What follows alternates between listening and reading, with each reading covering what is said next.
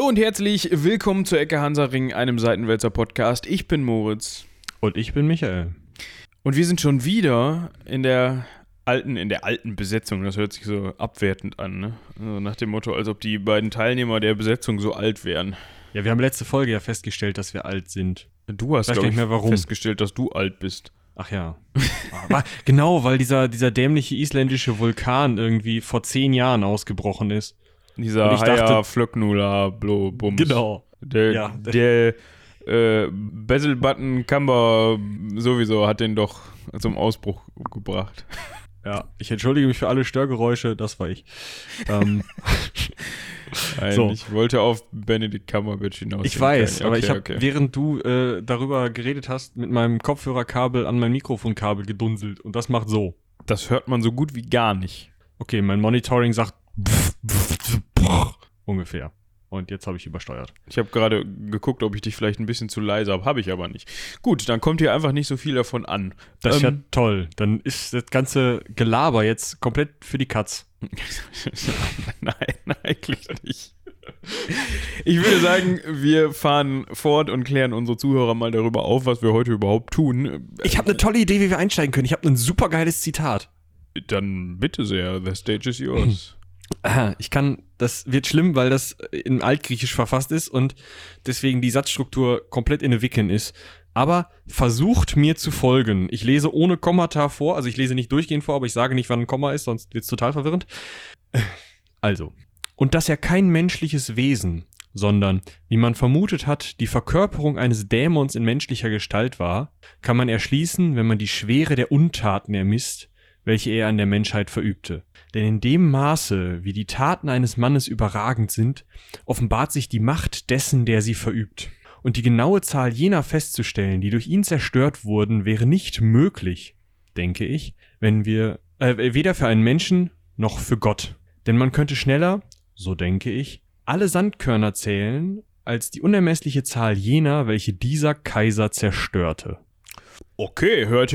Also, wir haben jetzt schon mal rausgehört, es geht um einen Kaiser und dass die Person, die du da gerade zitiert hast, offensichtlich keine hohe Meinung von diesem Kaiser hat.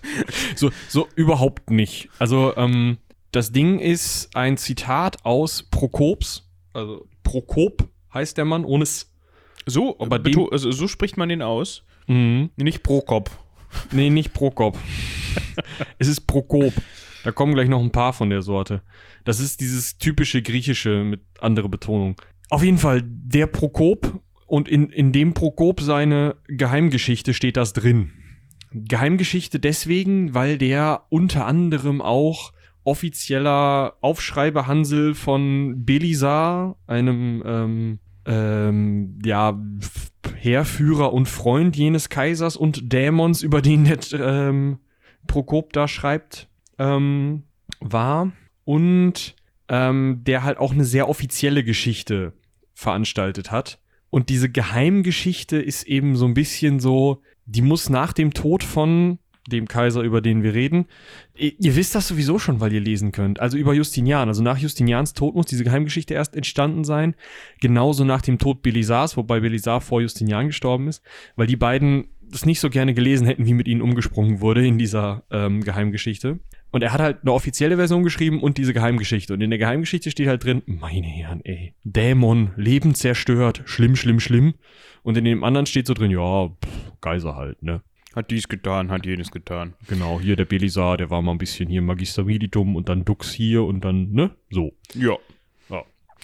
Ich würde sagen, wir machen erstmal, vorneweg, bevor wir das wieder vergessen, ihr findet das auch natürlich inklusiv unter der ganzen Veranstaltung hier auf Seitenwälzer, aber wir bedanken uns wie immer beim lieben Lukas, der uns wieder bei der Recherche hier sehr behilflich war, beziehungsweise den ganzen Bums, wenn man mal ehrlich ist, für uns vorbereitet hat. Genau, ich habe zwar auch noch mal kurz in Quellen geguckt, weil ich den Justinian sehr mag, aber also die Vorbereitung, die Struktur made by Lukas. Genau. Das soll jetzt nicht heißen, dass wir jetzt so abgehoben sind, dass wir sagen, nein, als ob wir uns noch damit beschäftigen, also mit den Themen, die wir hier besprechen. Sondern also wir lesen das schon, wie gesagt, ich lese das auch nochmal nach, aber es ist schon sehr angenehm, jemanden zu haben, der einem das so vorzusammenfasst. Das muss ich, man muss ja seine Praktikanten auch beschäftigen, nicht? Ja, und jetzt, wo wir 100 und Folgen recherchiert haben, kann das auch mal wer anders machen. Kann das auch mal wer von uns lernen. Nicht, dass wir recherchiert hätten. Ja, wobei. Ah, doch. Ja, doch. Ich habe ja nicht nur ins Internet geguckt. Ne? Ich muss auch sagen, ich könnte jetzt eine Liste von Büchern. Gut, das meiste sind Überblickswerke aus dem Lehrbuchmagazin, aber. Ja, du, wir geben ja auch einen Überblick. Ja, passt das ja ziemlich eben. Gut. Wir gehen ja jetzt ja hier nicht in irgendwelche Argumentationen und Analysen rein, ne? Wenn dann nur in unseren Köpfen, so, die wir uns gerade erspinnen und erdenken in dem Moment.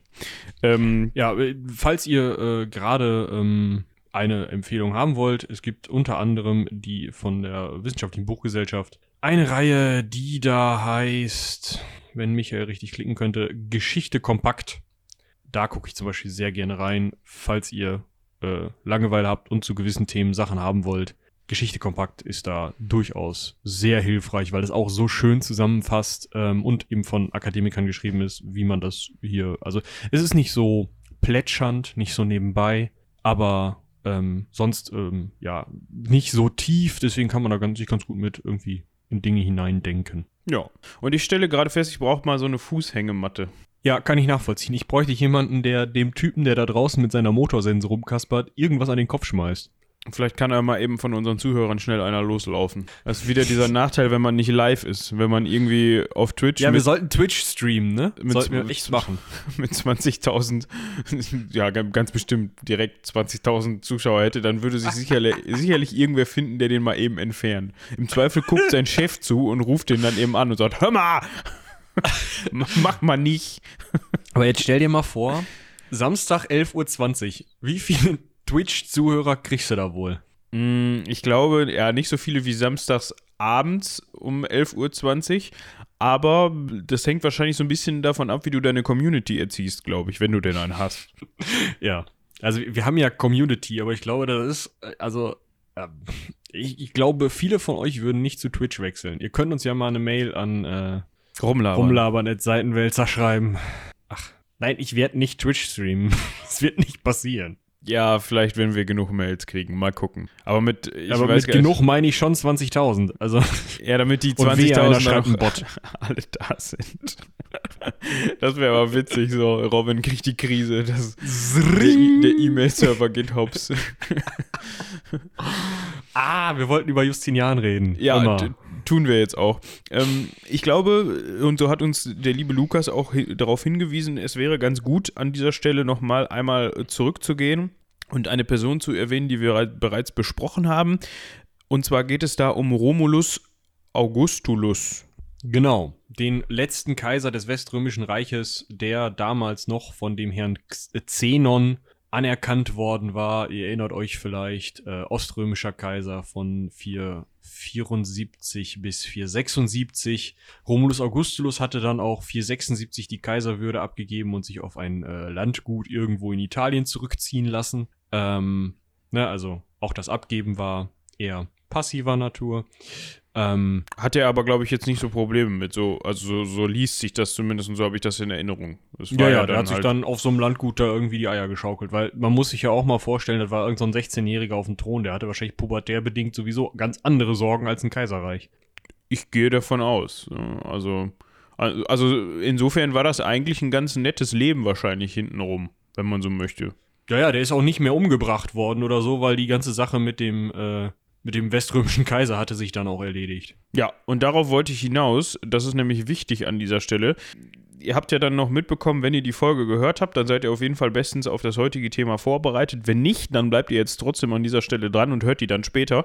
Das kriegen wir auch so irgendwie zusammengebastelt für euch. Ja, ach sicher. Ist ja auch, also die wichtigsten Eckdaten sind, 14 bis 16 war der Romulus Augustulus, sein Vater hatte ihn auf den Thron gesetzt, und Odoaker, ein ostgotischer Herrscher, hat ihn wieder runtergesetzt. Ja, und der hat ihn dann zum Tode auf seinem Landgut im natürlichen Zeitraum verurteilt. Ja, und das Interessante an dieser Geschichte ist, dass es ja vorher eigentlich immer einen weströmischen Kaiser und einen oströmischen Kaiser gab. Das ist jetzt nicht mit irgendeinem keine Ahnung, katholischen Schisma zu vergleichen, wo es dann auf einmal einen Papst und einen Gegenpapst gab, sondern das war schon alles so richtig und hatte seine Ordnung. Also der eine westliche, ich wollte schon gerade Papst sagen, der westliche Kaiser hat den östlichen Kaiser auch anerkannt und andersrum. Also die waren sich offiziell grün.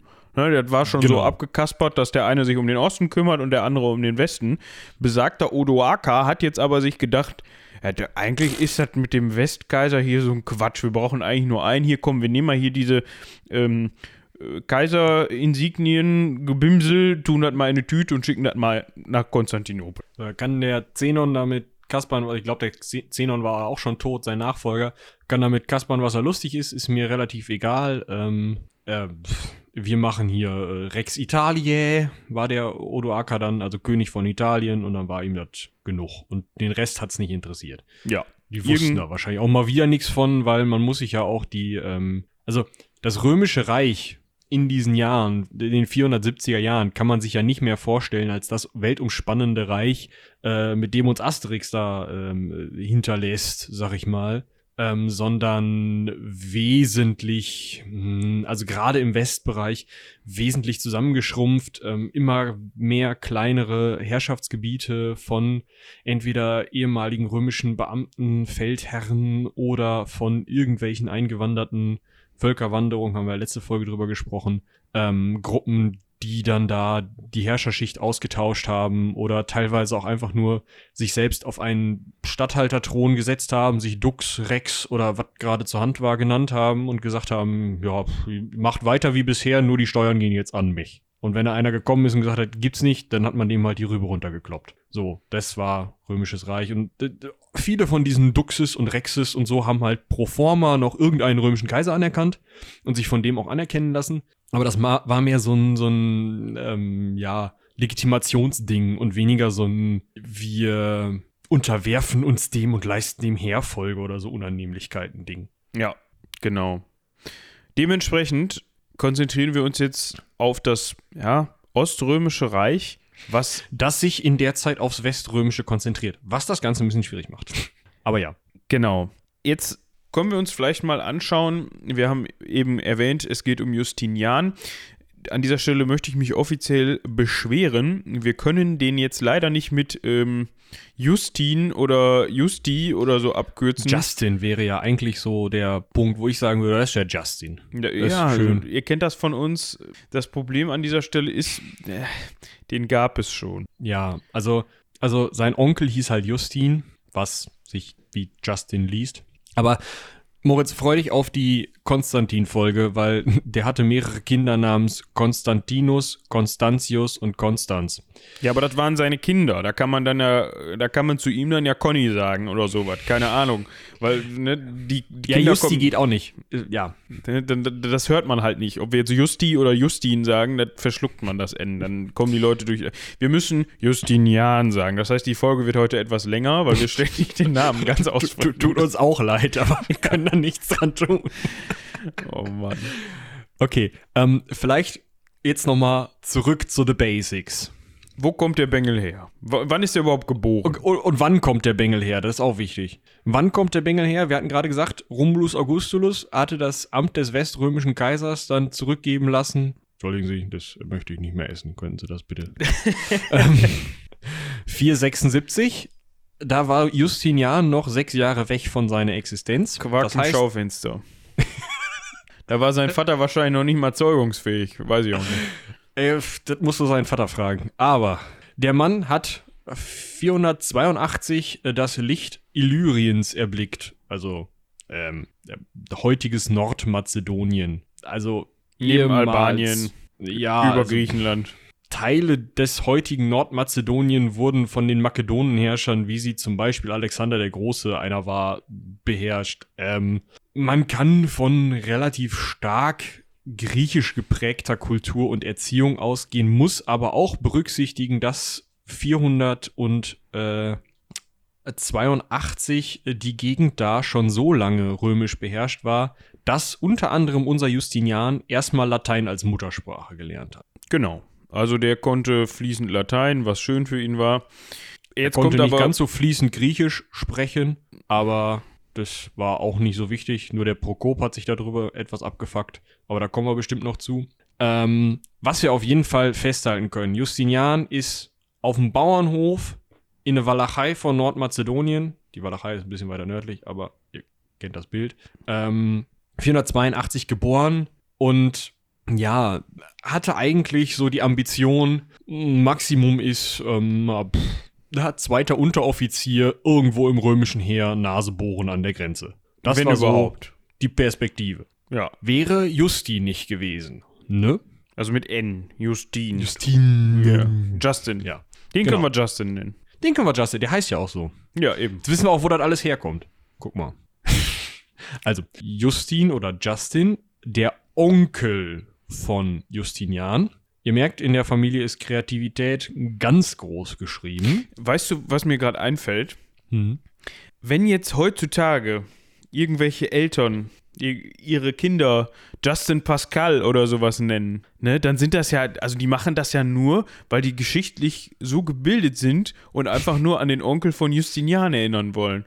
Dann sagen natürlich. Die immer, du wurdest nach einem, jetzt spoiler ich, Achtung, du wurdest nach einem Kaiser des Oströmischen Reiches benannt. Bam! Genau, und dann fühlen sich die Justin Pascals alle viel besser gleich in dem Moment. Ich verstehe dein Bild, unterstütze die These, aber nicht. Schade. Gut, weiter.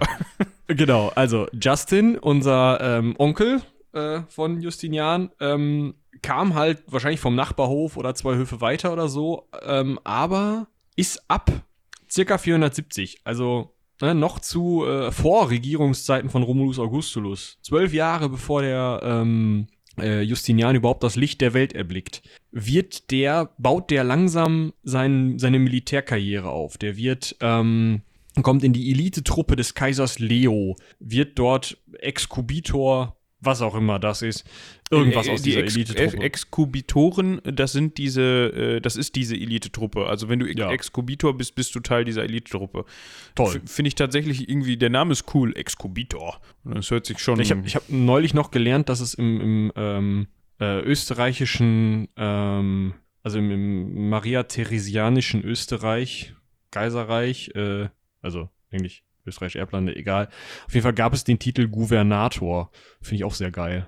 Also so einen Übergouverneur, Gouvernator. Das könnten wir eigentlich mal entweder fürs Klappkatapult oder für Seitenwälzer einführen, dass man dann irgendwie nicht, man ist nicht im erweiterten Vorstand, sondern man ist Exkubitor oder Gouvernator. Genau, Exkubitor. Ja. Und das steht dann so auch auf der Visitenkarte drauf, wenn wir welche hätten, weißt du, sondern schiebt man das über den Tisch.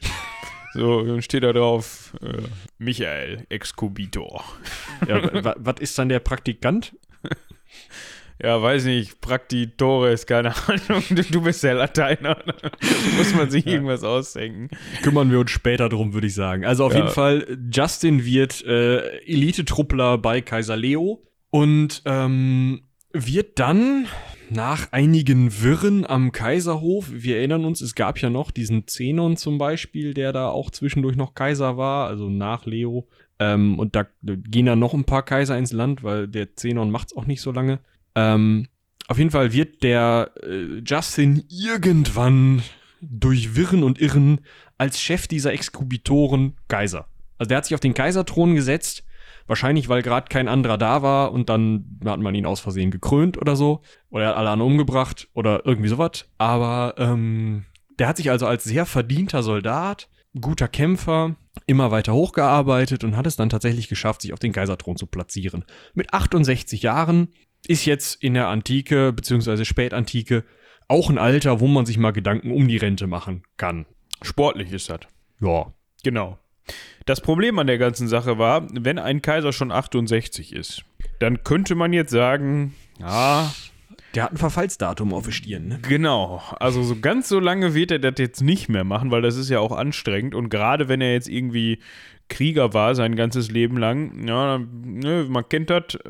Wirst wahrscheinlich älter, ist heute wahrscheinlich nicht mehr so, aber wirst wahrscheinlich älter, wenn du dein Leben lang im Büro gesessen hast, als wenn du auf der Baustelle gearbeitet hast. Dann kommt das hier mit Bandscheibe und so, das ist dann alles scheiße.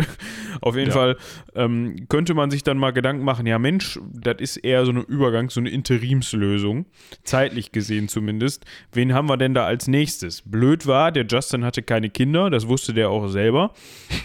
Der wird sicherlich mal irgendwo so ein Blach rumgerannt haben, aber das war nicht, die waren dann wahrscheinlich nicht legitim.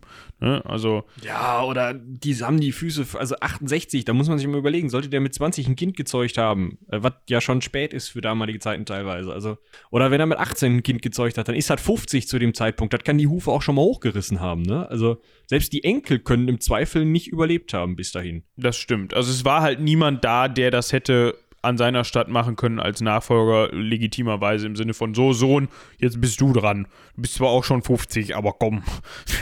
So, und was hat er gemacht? Was kann man machen? Ja, man kann sich eine Familie umgucken, ne? Ja, also nimmst du hier so einen, der hatte sowieso einen coolen Namen, gut ein bisschen lang, aber ansonsten Justinian geht, hat den einfach mal adoptiert.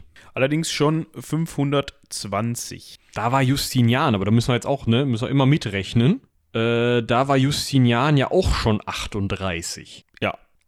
So, und jetzt hat er den adoptiert und 527, also das muss man sich auch einfach mal, also der ist mit 68, 518 ist der Justin Kaiser geworden und 527 überlegt er sich, ich könnte den Justinian eigentlich mal zum Mietkaiser machen. Vorher hatte er ihn schon offiziell Cäsar genannt, also also das habe ich glaube ich schon mal erklärt, das werden wir in der Tetrarchie-Folge nochmal durchnudeln, aber ursprünglich war es so, dass im Westen und im Osten, also bei der Reichsteilung, im Westreich und im Ostreich, jeweils ein Cäsar und ein Augustus gekürt wurden. Und der Augustus war der ältere, der dienstältere Kaiser und der Cäsar war der Nachfolger, der Designierte.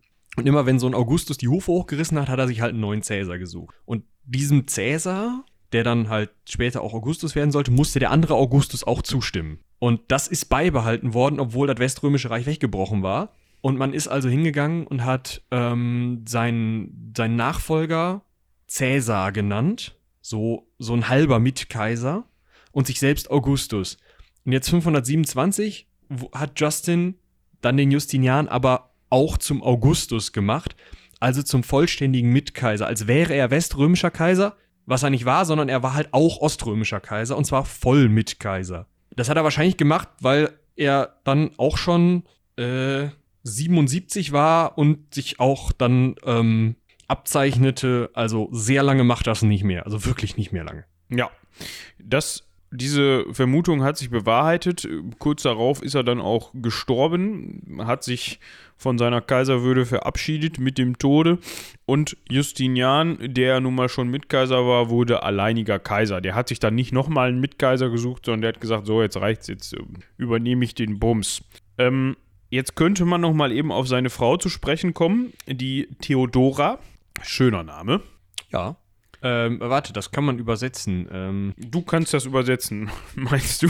Nee, es ist tatsächlich, wenn ich mich recht entsinne, griechisch.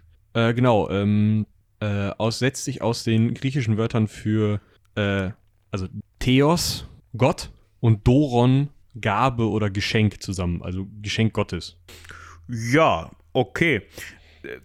Der Punkt dabei war, dass die zuerst gar nicht so beliebt war, beziehungsweise der Umstand, dass Justinian sie zur Frau nehmen wollte, war gar nicht so beliebt in gewissen Kreisen, weil sie hatte den Ruf, dass sie eine Schauspielerin gewesen sein soll, was damals einfach bedeutet hat, dass die Prostituierte war. Also finde ich auch ein spannendes Ding, so, ja, die war Schauspielerin. Wir sagen das andere Wort nicht. Ist aber irgendwie ganz interessant, wenn man sich überlegt, was man da alles reindeuten kann, ne? Ah, die Schauspieler halt mehrmals am Tag, ne? Tut so, als würde ihr das gefallen. Ja. Also halten wir auf jeden Fall fest, sie hat irgendwie eine Art unsittliche Vorgeschichte. Wahrscheinlich wäre das für einen Bauernsprössling, der Justinian war, entweder immer noch ein gesellschaftlicher Aufstieg oder vielleicht eine gleichrangige Heirat gewesen, wenn er zu dem Zeitpunkt, als er sie heiraten wollte, denn wenigstens noch nur Bauernsprössling gewesen wäre, was er aber da schon war, weil er ja schon 520 adoptiert worden war und halt von Justin auch also alle möglichen Rechte und alle möglichen Ehren bekommen hatte, um ihn halt zum nächsten Kaiser aufzubauen, war halt 524 schon Senator. Und als Senator, der zwar nicht mehr so viel Macht hat wie so ein klassischer römischer Senator, wie ihr den Asterix oder so seht, aber trotzdem immer noch ein wichtiger Rang, als so ein Senator darfst du halt nicht einfach irgend so ein dahergelaufenes Mädel von der Straße heiraten, auch wenn du schon 42 bist. Meine Herren. War ihm dann aber wohl egal. Wer natürlich, hat dann ein Gesetz ändern lassen. Genau. Wer natürlich in das Horn geblasen hat, dass das nicht so toll ist, wir können es uns vorstellen, unser netter Herr Prokop, der hat natürlich gesagt, hör mal zu, hier, das geht gar nicht, das ist, das ist sündige Jugend. Das ist das Mädchen direkt aus der Hölle, ne? Die hat der Teufel persönlich, hat er jetzt nicht gesagt, aber da dichte ich da jetzt mal rein. So hat er hat es sicherlich mal gedacht und hat es nicht aufgeschrieben. Aber. Genau, also der hat kein gutes Haar an ihr gelassen. Wir kommen da auch später noch zu. Wie gesagt, der Prokop war ja Schreiberling speziell und Verwaltungshansel von Belisar. Und Belisars Frau war eine gute Freundin von der Theodora. Und jetzt könnt ihr euch ungefähr vorstellen, wo dieser leichte Hass herkommt. Da wurde sicher das eine oder andere Mal gelästert. Ich wette, da wird irgendwo so ein privates Hühnchen zu rupfen gewesen sein. So irgend so ein, die hat mir mal die Suppe versalzen oder so. Und da hat sich das Ganze dann dran aufgeschaukelt. Wenn man da irgendwie jahrzehntelang durch die Welt reist und immer ist diese Frau dabei, diese Freundin von der Theodora und redet nur gut über die Kaiserin und ist auch noch eine irgendwie. Also fällt mir als Beamtem auch noch blöd auf, weil sie sich immer einmischt und nervt und keine Ahnung. Dann schreibe ich da mal böse drüber. Vielleicht gab es da ja auch mal, so, weißt du, so nach dem Motto, so Schreiberling von Belisar, dann die Frau und so, vielleicht, wenn der Belisar mal nicht da war und... Das weiß man nicht, aber zumindest schreibt Prokop dann sehr viel über Belisars Frau, von wegen sie sei untreu und es könne ja nicht sein, dass Belisar ihr immer noch hinterherlaufe und ihr treu sei und keine Ahnung was. Ja, vielleicht wusste er das aus erster Hand, dass sie untreu war. Was auf jeden Fall festzuhalten ist, vielleicht um dieses Verhältnis da nochmal klarzustellen, Belisar hat all seinen Besitz an Justinian vererbt, anstatt an seine Frau. Also irgendwas war da nicht ganz gerade, aber... War auf jeden Fall eine gut funktionierende Ehe, meinst du? Auf jeden Fall.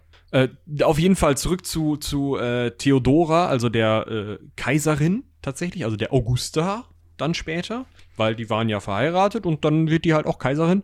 Die mag zwar eben als sündige Frau, sündige Jugend, vielleicht Prostituierte, schuhu, irgendwie rumgegeistert sein, aber Justinian hat sich durchgesetzt, spätestens als Euphemia, Justins Frau, die sich da immer sehr gegen gewährt hat, dann tot war, hat Justinian die Theodora geheiratet. Wahrscheinlich hatten die eine sehr gut funktionierende Ehe. Das heißt, die Theodora hat sich auch an der Regierung beteiligt, hat Rat gegeben, war ganz wichtig auch viel das Gesicht des Kaiserpaares, weil Justinian immer mal wieder durch gewisse Aktionen ein wenig Unbeliebtheit sammelte.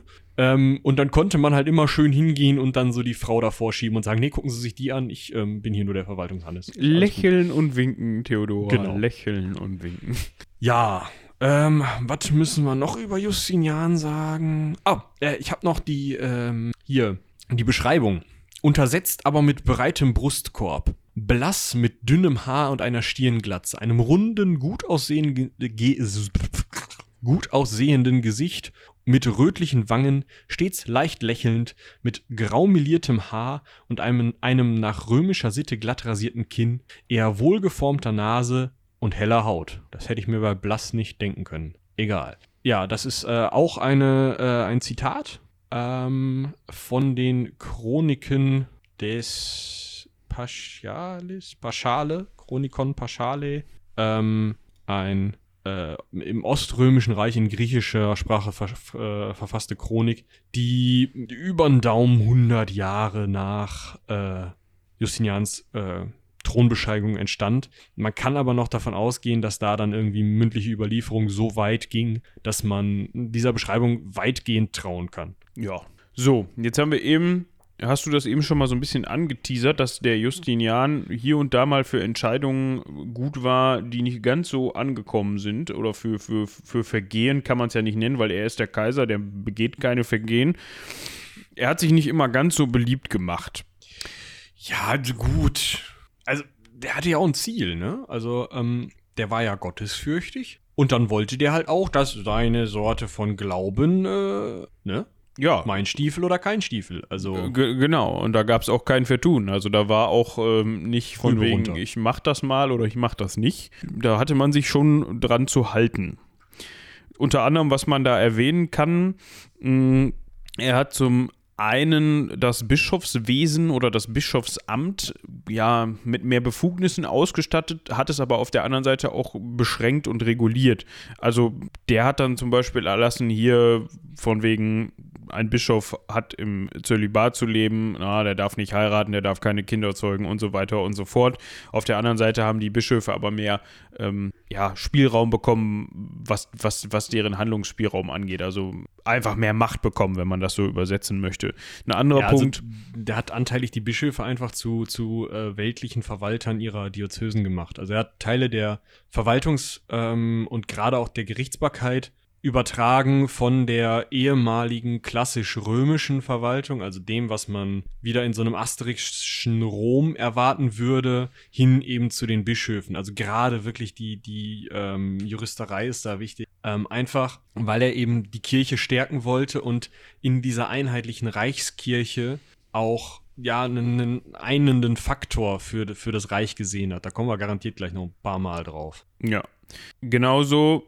Was er ebenfalls eingeführt hat, er hat ein Gesetz geändert, was sich gegen Homosexuelle richtet. Da kann man dann von der Einführung der Zwangskastration lesen im entsprechenden Fall. Also keine erfreulichen Dinge. Vor allem, wenn man sich überlegt, dass das ja eigentlich auch in der Antike, im griechischen Raum mal mehr oder weniger, es kommt natürlich auch immer darauf an, wen man fragt und wo man fragt, gesellschaftsfähiger gewesen ist. Du kannst sogar so weit gehen zu sagen, dass gerade in griechischen, diesen Meister-Schüler-Schulverhältnissen, das in den Quellen durchaus als normal beschrieben wird, dass der Meister sozusagen, also der Lehrer im Sinne von philosophischer Lehrer oder was in die Richtung, da eine homosexuelle Beziehung zu einem wesentlich jüngeren Schüler hat. In Rom war es völlig anerkannt und normal. Also es gab halt Homosexuelle, beziehungsweise es gab es gab Prostituierte in die Richtung, es war so, dass man normalerweise Mann und Frau verheiratet hat und die dann innerhalb der Ehe entweder ein paar Kinder gezeugt haben oder nicht und einen Haushalt gemeinsam geführt haben. Und was die Sexualität anging, hat man das dann halt entweder mit Sklaven oder in Prostitution oder wie auch immer ausgelebt, wenn man sich nicht äußerst gut verstand. Und das war völlig anerkannt, das war normal. Ob das jetzt Männlein oder Weiblein war, egal. Genau, ja. So. Und das ändert sich halt mit der Einführung des Christentums ziemlich brutal und immer stärker halt. Und jetzt hier mit Justinian kann man vielleicht sogar davon sprechen, dass das Christentum jetzt so den Zenit erreicht irgendwo, was die Macht nicht unbedingt als eines Papstes oder so über den Kaiser, aber dieser christlichen Gedanken oder dieses Bildes aus der Bibel heraus oder aus der damaligen Lesart der Bibel heraus über Gesellschaftsführung kommt halt jetzt ganz besonders stark durch. Justinian sieht sich auch als einer der ersten Kaiser von Gottes Gnaden und nicht mehr als oberster Priester des Gottes, wie es zum Beispiel Konstantin noch getan hat, der sich ja auch noch als heidnischer oberster Priester Pontifex Maximus gesehen hat. Das gibt's bei Justinian nicht mehr, sondern Justinian sagt hier, ich bin von Gott eingesetzt, ich bin hier, weil Gott will, dass ich eingesetzt bin und deswegen übersetze ich jetzt das, was im göttlichen Wort, also der Bibel steht, in Gesetze. Und da gehört eben dazu, irgendwo im Alten Testament, relativ am Anfang steht drin, Samen vergießen gibt's nicht, Mann bei Mann liegen ist ganz schlimm, Hier, Zwangskastration. Also mit der Zwangskastration steht nicht drin, das hat sich Justinian oder einer seiner Rechtsverbieger ausgedacht, aber ist passiert, ist sich ausgedacht worden und ist durchgeführt worden. Genauso wurde zum Beispiel auch geändert, vorher wurde das Prozedere durchgeführt, um zu bestimmen, ob man volljährig ist, also wurde ein Prozedere durchgeführt, da wurde halt dann mal eine Leibesuntersuchung durchgeführt, ne? Da wurde mal, ich weiß nicht, wie man sich das vorzustellen hat, ob das so ein bisschen heutzutage wie beim Bund ist, so weißt du. Husten, genau. Auf jeden Fall wurde da irgendwie durch eine Leibesuntersuchung festgestellt, ob man denn jetzt volljährig, also ein Mann ist oder nicht. Ich weiß nicht, ob das auch bei Frauen festgestellt wurde, keine Ahnung. Doch, also auch bei Frauen. Das ist ja gerade ein Punkt. Also, dass ein Mann bei einem Mann mal nachguckt, wie weit der ist, wäre ja vielleicht noch okay gewesen, aber da das medizinische Wissen sehr männlich dominiert war damals, konnten halt auch gerade Männer nicht bei Frauen nachgucken, ob die jetzt schon erwachsen sind. Ja, dementsprechend wurde da dann einfach gesagt, weil das ja dem christlichen Glauben nicht entspricht, beziehungsweise in dem Moment dann nicht mehr sittlich ist, okay, du bist jetzt volljährig, wenn du 12 bist. Beziehungsweise 14, also wenn ich mich recht entsinne, Männer ab 12, Frauen ab 14. Was natürlich auch sportlich ist, ne? Ja, aus heutiger Sicht. Wir wissen ja alle. So als 12-Jähriger trifft man eigentlich die besten Entscheidungen. Ich habe mich da entschieden, welches Lego-Set ich kaufe, verdammte Axt. Ja, oder welches ich mir kaufen lasse. Welches ich mir zum Geburtstag schenken lasse. Genau, ja. Ich glaube, da habe ich noch nicht über Barschaften verfügt, die in irgendeiner Weise Lego bezahlen konnten. Tue ich auch heute noch nicht. Die können andere Sachen, aber ja.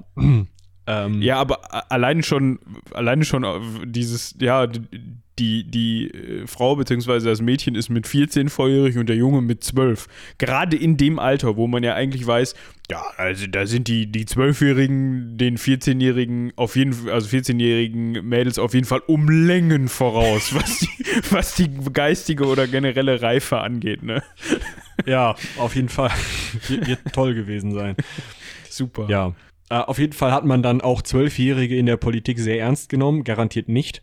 Aber ihr könnt euch dann, also ihr könnt euch so den generellen Duktus dieser oder den Gedanken dahinter vorstellen. Wir wollen irgendwie in Richtung der christlichen Reinheit bloß keine nackten Leute angucken und so, ne? Geht alles nicht mehr.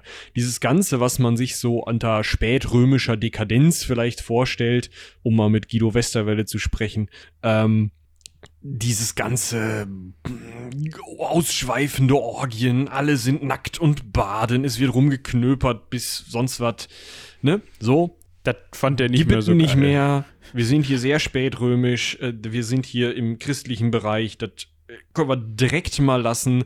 Und Justinian sagt halt ganz klar selber, ich bin Kaiser von Gottes Gnaden, ich mache das, weil es Gott so gefällt. Nachdem Gott Antiochia mit einem Erdbeben zerstört hat, baue ich es wieder auf und nenne es Theopolis, also Gottstadt. Solche Veranstaltungen hat er halt andauernd gemacht. Also das war halt so sein Ziel in der Religionspolitik.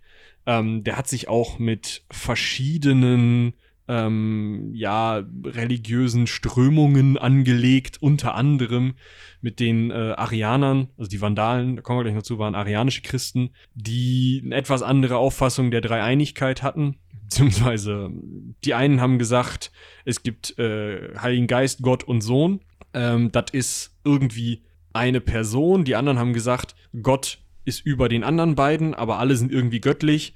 Und so, und aus diesem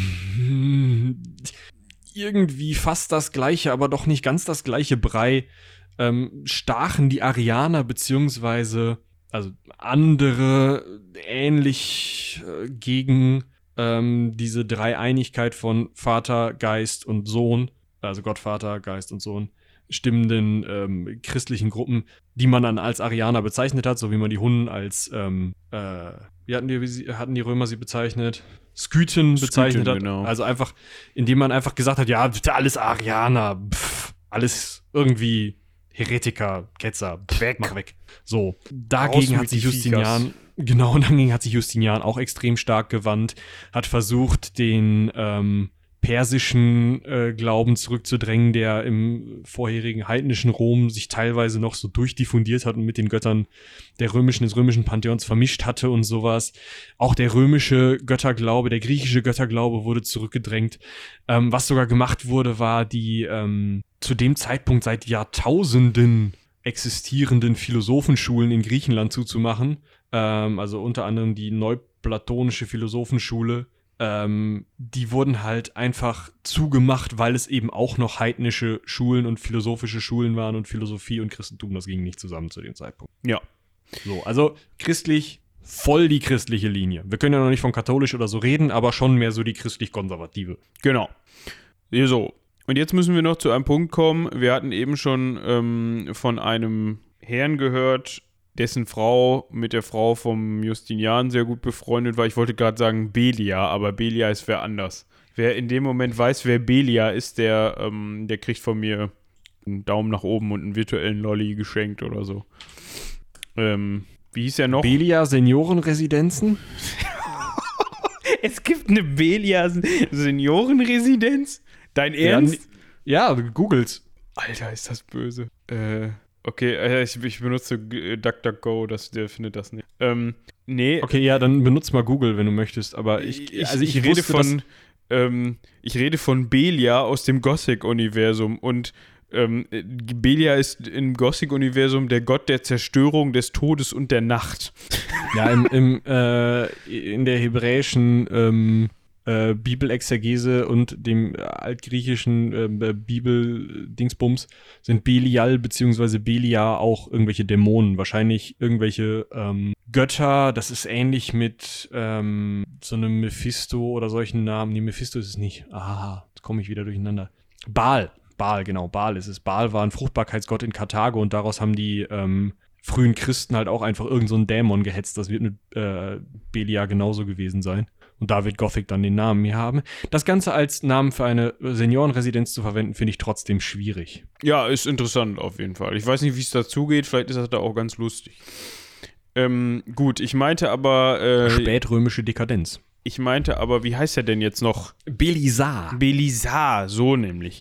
Ne? Wir müssen nämlich auch noch mal darauf zu sprechen kommen. Das hat er nämlich sehr erfolgreich getan. Wem Justinian bzw. Belisar alles auf den Kopf gehauen hat bzw. haben. Zu erwähnen ist da auf jeden Fall der sogenannte Zirkusaufstand, also der eigentlich Nika-Aufstand. Jetzt fragt man sich, Zirkus? Was? Ja, Zirkus, genau. Also da war ein Clown und der hat zu wenig Geld gekriegt und dann konnte der sich keine neue rote Nase kaufen und dann war der sauer. Genau, und dann war der sauer und hat Aufstand gemacht. Und der hieß Nika mit Vornamen. Also nicht Mika mit M, sondern N, Nika. Genau, das war der Clown Nika, ganz gefährliches Ding. Belisar hat ihm dann die Nase abgenommen und ihn abgeschminkt und seitdem war es Nikarius, der schlechte Witzeerzähler. Oh Gott. Also, wir gehen ein bisschen weg von diesem religiösen Dings, wobei das Ganze, also ihr könnt immer im Hinterkopf behalten, Justinian hat sich als gottgewollter Kaiser gesehen. Das heißt, im Zweifel ist das, was passiert, ein Gottesurteil und dem muss ich mich fügen und im Zweifel muss ich Gottes Willen hier auf Erden mit Militär verteidigen und wenn da mal irgendwie 30.000 Leute bei unter den Teppich kommen, dann ist das so. Dann wollte Gott das, ist sein Plan, kriegen wir hin. Wie kommen jetzt 30.000 Leute unter den Teppich und das auch noch in Konstantinopel? Ja, ich hatte ja eben vom Zirkus gesprochen. Mit Zirkus ist in dem Moment gemeint. Der Zirkus. Das kann man vielleicht so ein bisschen vergleichen mit dem Zirkuswesen, was es ja eben auch in Rom gab. Also, ja, das ist das Zirkuswesen. Ja, genau, das meine ich damit. Vergleichen das nicht so. Okay. Gehen wir den drastischen Weg und ja. Also das ist das Gleiche, so. Da ist natürlich nicht das mit gemeint, dass da Akrobaten in eine Runde springen und Clowns komische Sachen machen, sondern damit ist gemeint Brot und Spiele, das heißt Gladiatorenkämpfe und ganz vor allem natürlich Rennen, Pferderennen mit Wagenlenkern. Die dann genau, also Gladiatorenspiele wurden immer unbeliebter und deswegen war man dann gerade in Konstantinopel immer mehr beim Pferderennen. Ja, da gab es diesen Circus Maximus, wo Pferde im Kreis gefahren sind. Ja, ist so ein bisschen zu vergleichen wie heute die Formel 1. Da fand ich den Vergleich, den Lukas an dieser Stelle für uns gebracht hat, ganz witzig. Da gab es dann auch die Grünen und die Blauen. Also das waren da die unterschiedlichen Teams, die dann auch ihre Lenker, ihre Wagenlenker immer sich gegenseitig abspenstig gemacht haben und die dann in ihrer Karriere mal entweder bei den Grünen gefahren sind oder bei den Blauen. Ja. Und wahrscheinlich gab es auch noch irgendwelche Roten und irgendwelche anderen, aber zumindest erstmal die Grünen und die Blauen, die sind nämlich jetzt gerade so ein bisschen wichtiger. Und das Ding ist, Zirkusspiele, Brot und Spiele, haben wir ja gerade schon anklingen lassen, waren immer sehr wichtig, gerade in Konstantinopel. Also Konstantinopel ist ja hier Hauptstadt, wichtigste Stadt. In Konstantinopel steppt der Bär, in Konstantinopel sitzt der Kaiser. Und wenn du einen Kaiser austauschen möchtest, dann musst du in Konstantinopel Kasala machen. Da kannst du nicht irgendwie auf Rhodos dir einen Hut aufsetzen und sagen, ich bin jetzt der Kaiser, das wird nichts. Da kommt eine Armee. So, aber wenn du schon mal in Konstantinopel bist, dann marschiert sich's nicht so leicht ein. Wenn du Konstantinopel unter deiner Kontrolle hast, kannst du relativ sicher sein, dass du so eine Usurpation durchkriegst, also die Übernahme des Kaisertitels. Und außerdem saßen in Konstantinopel die reichen Leute und die politisch mächtigen Leute, weil die nah beim Kaiser waren. So, jetzt ist in Konstantinopel von Justinian viel gebaut worden, was relativ hohe Steuern kostete und außerdem sowieso im Allgemeinen die Kassen ein bisschen klamm gemacht hat. Und da kann man ja schon mal, finde ich, so ein bisschen, also bei den Rennstellen kürzen auch. Ja, da können die Blauen und die Grünen auch mal nur noch mit 3 Pferden statt mit 4 fahren und kriegen auch nun nicht mehr so viel Hafer. Nein, genau, also keine Ahnung. Ich finde auch, ein Rad reicht völlig. Genau. Nein, auf jeden Fall war es so, dass da eben nicht mehr die Geldmittel geflossen sind, die vorher geflossen sind. Und das ist natürlich, gerade wenn das ein Sport ist, eine Beschäftigung ist, die beim Volk gut ankommt, kommt es eben nicht gut an, wenn man hingeht und sagt, so, die kriegen jetzt weniger Geld. Und das hat dazu geführt, dass man aufbegehrt hat. Und mitbeteiligt war auch ein namenloser Neffe des vormals Kaisers Anastasius, der war nämlich Kaiser vor Justin, also vor Justin. Genau, wir haben den Unterscheidungs-Justin, das funktioniert gut. Ja. Und der hat da wohl auch mit aufbegehrt, weil, ja, der war jetzt ja nicht Kaiser. Also vielleicht hätte der hat sich gedacht, ich wäre gern eigentlich, also ich habe ja hier so Neffenrechte. Das hat bei Justinian ja auch geklappt. Das, ich könnte die Gelegenheit mal beim Schopf packen und jetzt hier mal mit den Grünen und den Blauen einen kleinen Aufstand machen, also, und mit dem Volk und genau so. Also die Fans, im Endeffekt die Hooligans, kann man sagen. 30.000 Hools stehen im Zirkus und machen da Rambazamba. Marodieren so ein bisschen durch die Straßen, die Armee hält sich zurück, guckt nach links, guckt nach rechts. Na, wer könnte denn der bessere Kaiser sein? Sag ich mal nichts zu. Und da ist, also man ist so, also Justinian war wohl schon bei, ich nehme irgendwie mir hier so einen Landsitz und dann ist der Drops gelutscht. Komm, wir gehen. Seine Frau, nee, pass mal auf, wir haben das hier, Gottes Gnadentum, du bist von Gott gewollt, du bleibst. Und praktischerweise hatte Justinian gerade den Belisar zurückgerufen, weil der Belisar schon vorher mal so ein bisschen Mist gemacht hatte in ein paar Schlachten gegen die Perser. Da kommen wir noch zu. Also Perserkriege machen wir gleich noch und die anderen Kriege auch. Aber der Belisar hatte da ein paar Truppen verloren und das war irgendwie alles nicht so cool und deswegen wollte der Justinian den Belisar mal auf die Fingerchen hauen und der Belisar war dementsprechend in Konstantinopel zu dem Zeitpunkt. Genau. Und zwar war er nicht alleine in Konstantinopel, sondern er hatte einen Teil der Armee mitgebracht, weil wie soll man sonst reisen? Und so als hoher Militär, in dem Fall schon Magister Militum, den Titel kennen wir ja auch schon, also General, Generalissimus, Warlord, wie du es nennen willst, aber halt ziemlich hoher Militär, hatte der auch seine eigene Leibgarde. Das waren jetzt nicht 5 Mannekes mit lustigem Helmschopf, sondern es waren mehrere tausend Leute. Natürlich. Die alle irgendwie aus seiner Heimatgegend, also auch aus Justinians Heimatgegend, Belisar und Justinian kannten sich wahrscheinlich schon aus Jugendtagen. Also die müssen irgendwo gleichzeitig in die Armee eingetreten sein oder sowas ähnliches. Also Justinian hat Belisar halt mit hochgezogen. Und da aus der Gegend, wo die beiden herkamen, also irgendwo aus dem Illyricum, also Nordgriechenland, Nordmazedonien, die Kante, kam auch diese Truppe, diese Leibgarde von dem Belisar. Und der Belisar, also der Justinian war so, was machen wir denn? Ja gut, okay, Frau, einmal lassen wir meinen Verwaltungslulli Narses nochmal verhandeln. Narses, geh du da mal hin und verhandel mal so ein bisschen mit denen. Und Belisar hat in dem Moment gesagt, nee, ich halte zu Justinian. Und ist mit seinen Leuten, also sowohl den Soldaten als auch seiner Leibgarde, in den Zirkus eingedrungen, hat 30.000 Leute, wahrscheinlich ungefähr, also es geht bis 80.000 hoch, aber wir haben das ja schon mal diskutiert mit den Quellen, also hat ungefähr 30.000 Leute hingemetzelt, beziehungsweise halt eine Massenpanik in diesem Zirkus ausgelöst. Und die waren noch nicht so mit Notausgängen. Ja, 30.000 Leute tot, halb Konstantinopel niedergebrannt, der Aufstand niedergemetzelt im Endeffekt. Ruhe im Bums. Konstantinopel ist jetzt ruhig. Und wir haben wieder Bauland. Ja, und Zirkus war wahrscheinlich auch erstmal nicht mehr ganz so beliebtes Thema. Ja, genau. Also man hat dann den Zirkus ein bisschen zugelassen. Also ein paar Zeit. Ja, dementsprechend, auch das war so ein Ding, wo auf der einen Seite Justinian dann vielleicht nicht ein bisschen an Beliebtheit verloren hat und wo man dann eine Gelegenheit hatte, zum Beispiel Theodora so ein bisschen mehr in den Vordergrund zu rücken und zu sagen, hier, beschäftigt euch mal lieber mit meiner Frau, die kann so schön lächeln und winken. Ich behalte mich eher im Hintergrund. Meine Frau hat nicht das hier verursacht mit den Toten im Zirkus. So ungefähr. Das war irgend so ein Beamter. Genau. Auf der anderen Seite hat es ihm, also Justinian, trotzdem eine deutlich stärkere Position eingebracht. Und das hat die Position der Senatoren, also vielleicht die ihm so ein bisschen Gegenwind zuteil werden lassen haben, geschwächt.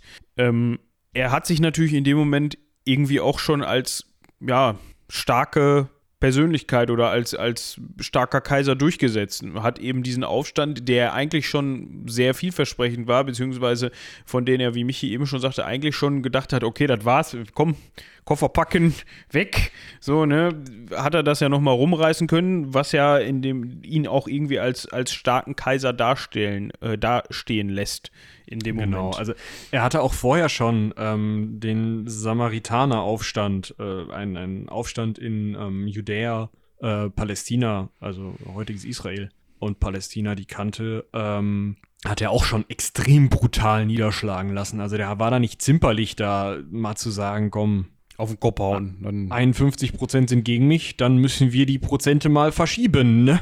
Elisa. Genau. So, und wenn ich hier einen Blick auf die Uhr wage, dann würde ich sagen, wir schreiten fort. Interessant ebenfalls noch, da hatten wir auch schon mal, glaube ich, in den letzten Folgen ein bisschen drüber gesprochen, Justinian und der kleine Streit mit den Vandalen.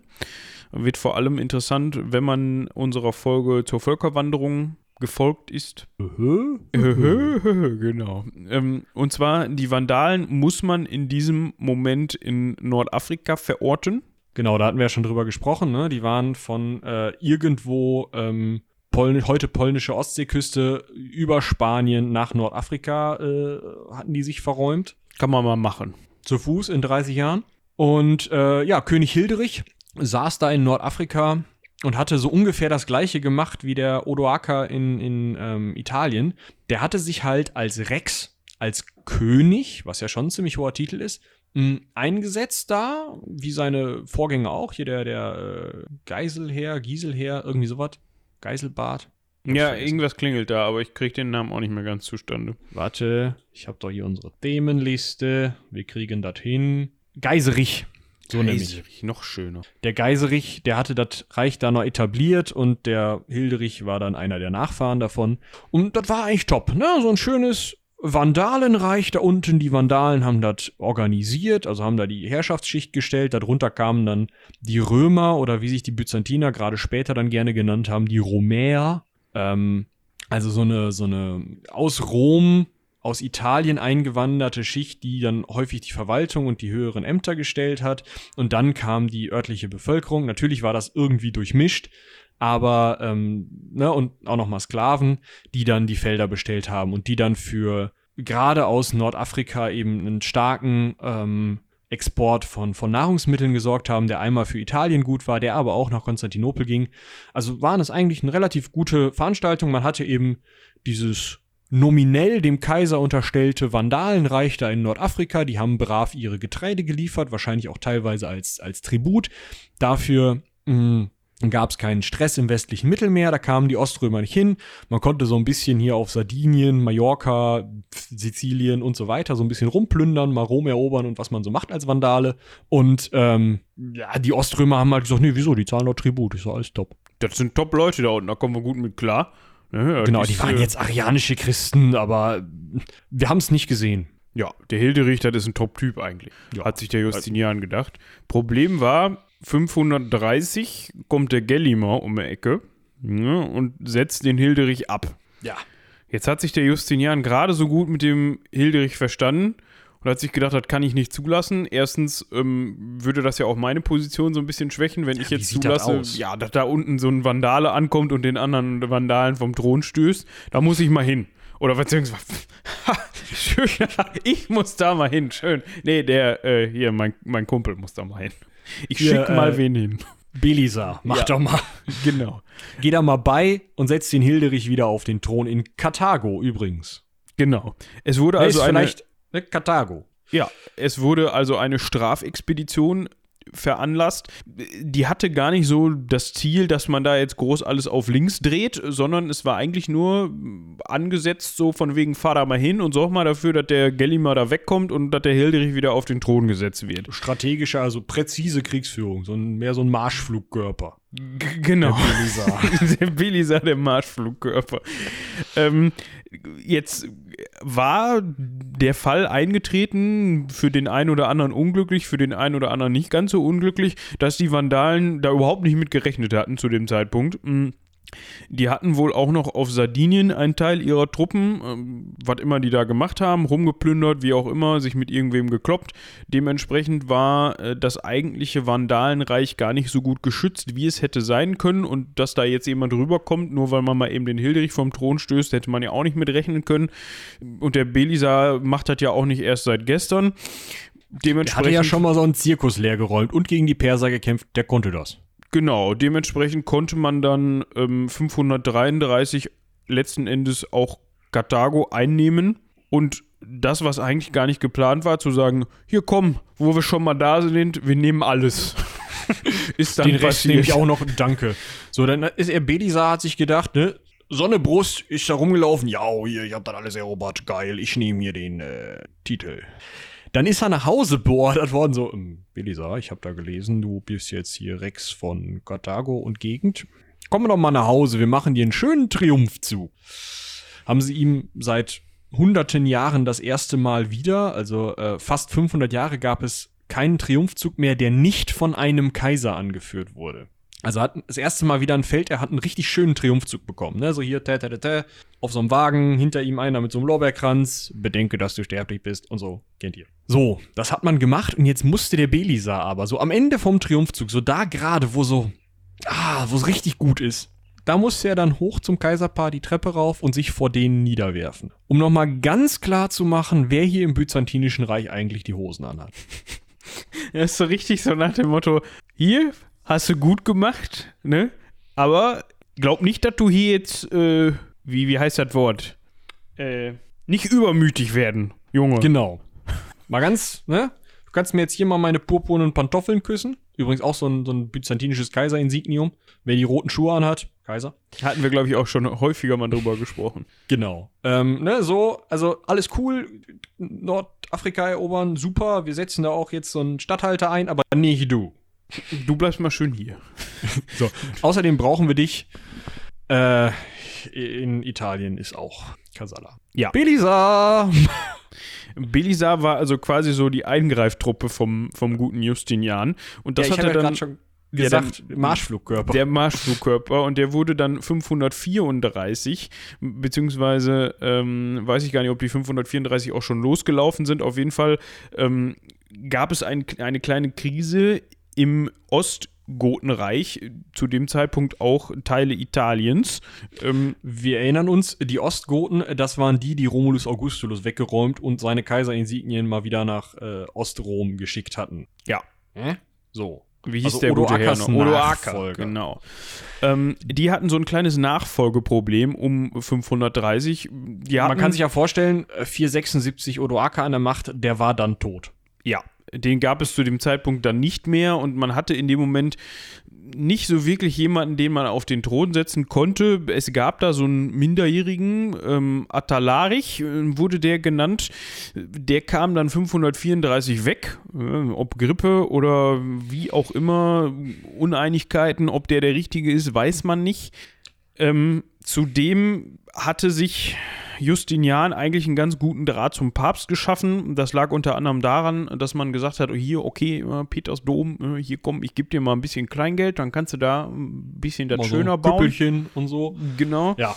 Und jetzt, also der Athalarich hatte sich entleibt oder entleiben lassen, je nachdem. Hatte auf jeden Fall, stand nicht mehr für die Königsherrschaft der Ostgoten zur Verfügung. Und man hatte halt wirklich dann niemanden mehr. Also der Athalarich war minderjährig, dementsprechend hatte der keine Kinder.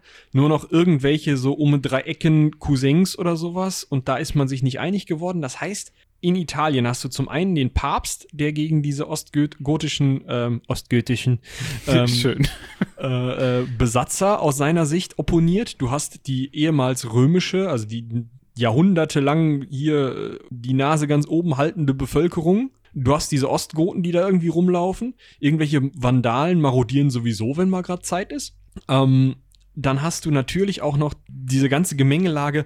Rom war ja ein ziemlicher Schmelztiegel. Das heißt, da sind viele Leute auch einfach gar nicht so in so großen Bevölkerungsgruppen, die sich dann irgendwie einpflegen müssen, sondern auch einfach einzelne Personen nach Italien gekommen und haben sich da irgendwie versucht einzufinden und waren dann vielleicht auch mal unzufrieden und haben da irgendwo ein Schwert gezogen und irgendwie in die Rübe runtergekloppt. Also in Italien war spätestens seit der Athalarich tot ist, komplett Tohuwabohu, um mal ein sehr schönes Wort, was man viel zu selten verwendet, zu verwenden. Ja, und dieses Mal war aber durchaus geplant, dass der Belisar da mal richtig Tabula Rasa macht und gleich sagt, komm hier, ich nehme meine Justinian-Fahne mit und stell die hier mal so auf.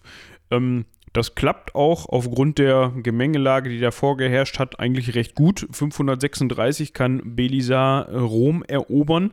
Da wird dann direkt erstmal so eine Münzprägung eingerichtet, ne? Also direkt erstmal als Zeichen dafür, dass man sagt, komm, ich bin jetzt hier, ich habe vor, hier zu bleiben und hier werden jetzt die Münzen vom Chef geprägt, ne? Genau, also das ist ja einfach der Punkt, wie trage ich das Wissen um die Herrschaft ins Volk? Und das einzige Mittel, was ständig genug und lesbar genug für alle ist, sind diese Münzen. Also du gehst also hin und haust dein Gesicht auf diese Münzen drauf. Schreibst du drauf, Justinianus, Augustus, irgendwas, ne, so hier, ich bin jetzt hier der Chef. Und damit kannst du das eben ins Volk bringen, damit verteilt sich das natürlich auch über die Welt. Es wird ja auch Handel nach außen hingetrieben. Und dieses, da eine Münzprägestätte in Rom einzurichten, heißt halt nicht nur, ja, wir haben das jetzt mal erobert, mal gucken, wie lange wir es halten können, sondern das heißt Roms. Ja, wie die haben vor zu bleiben. So, genau, wie du gesagt hast. Ja, das hat sich dann noch ein bisschen hingezogen. Also die Goten haben sich nicht ganz so geschlagen gegeben wie vorher die Vandalen vielleicht, sondern die haben dann noch so ein bisschen aufbegehrt. Es gab viel hin und her, dabei ist viel kaputt gegangen. Unter anderem Mailand ist komplett zerstört worden in diesem Krieg.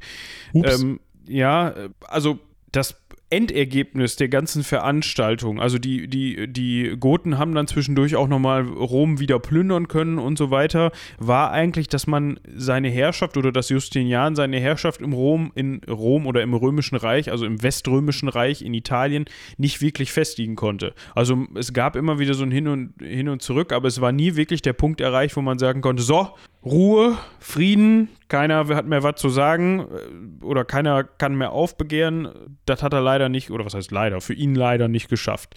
Und wenn man an dieser Stelle jetzt einhaken möchte und auch an Themen erinnern möchte, über die wir schon gesprochen haben, war das eigentlich nur wegbereitend und ja zum Vorteil der Franken und Langobarden, über die wir ja auch schon gesprochen haben, die ja dann später auch ein Wörtchen mitzureden haben in Italien, weil die dann eben die Gegebenheiten unter anderem auch nutzen konnten. Genau, also warum konnten sich die Römer in Italien nicht festigen? Wir kommen gleich noch zu den Persern. Das ist ein ganz entscheidender Faktor, weil der ewige Frieden mit den Persern nach 8 Jahren gebrochen wurde. Das ist so geil. Und kennt man ja. Ja, und das ist eigentlich die Antwort. Immer, wenn jetzt irgendeiner sagt, wenn ihr jetzt fragt, ja, wie lange dauert das denn? Ja, das dauert noch eine Ewigkeit. Oder, boah, das hat wieder ewig gedauert. Dann wisst ihr genau, 8 Jahre hat das gedauert. Könnt ihr jeden Perser fragen. Ja. So. Also, in Italien war Belisar relativ erfolgreich, aber nicht so erfolgreich wie in Nordafrika. Hat da relativ ordentlich aufgeräumt, hat aber einen ganz entscheidenden Fehler gemacht, der aber eigentlich wieder sehr praktisch für Justinian war. Also wie es schon mit dem Zirkusaufstand war, wo Belisar von der östlichen, von der Perserfront zurückgerufen worden war, weil er da angeblich Scheiße gebaut hatte und dann den Zirkusaufstand niederschlagen konnte, war es jetzt wieder genauso. Nämlich hatte Belisar, um in Italien mal für Ruhe zu sorgen, von den Goten, die die Kaiserwürde des Westens ja eigentlich schon an den Osten abgetreten hatten, trotzdem die Kaiserwürde des Westens angenommen, zum Schein. Angeblich zum Schein, weiß man nicht. Also hat er gesagt, ja, okay, bin ich Kaiser hier, ich nenne mich jetzt einfach mal so, dann ist aber auch Ruhe bitte, ne? Dann macht ihr auch nichts mehr. Und die Goten so, und der Papst, ja, Ruhe hier. Und Justinian zu Hause liest das, Entschuldigung, Kaiser ist hier nur einer, Freunde, zieht sich den Belisar wieder ran. Diesmal gab es aber keinen Triumphzug. Diesmal gab es keinen Triumphzug, sondern da wird dann in dem Moment direkt mal schön auf den Finger geklopft.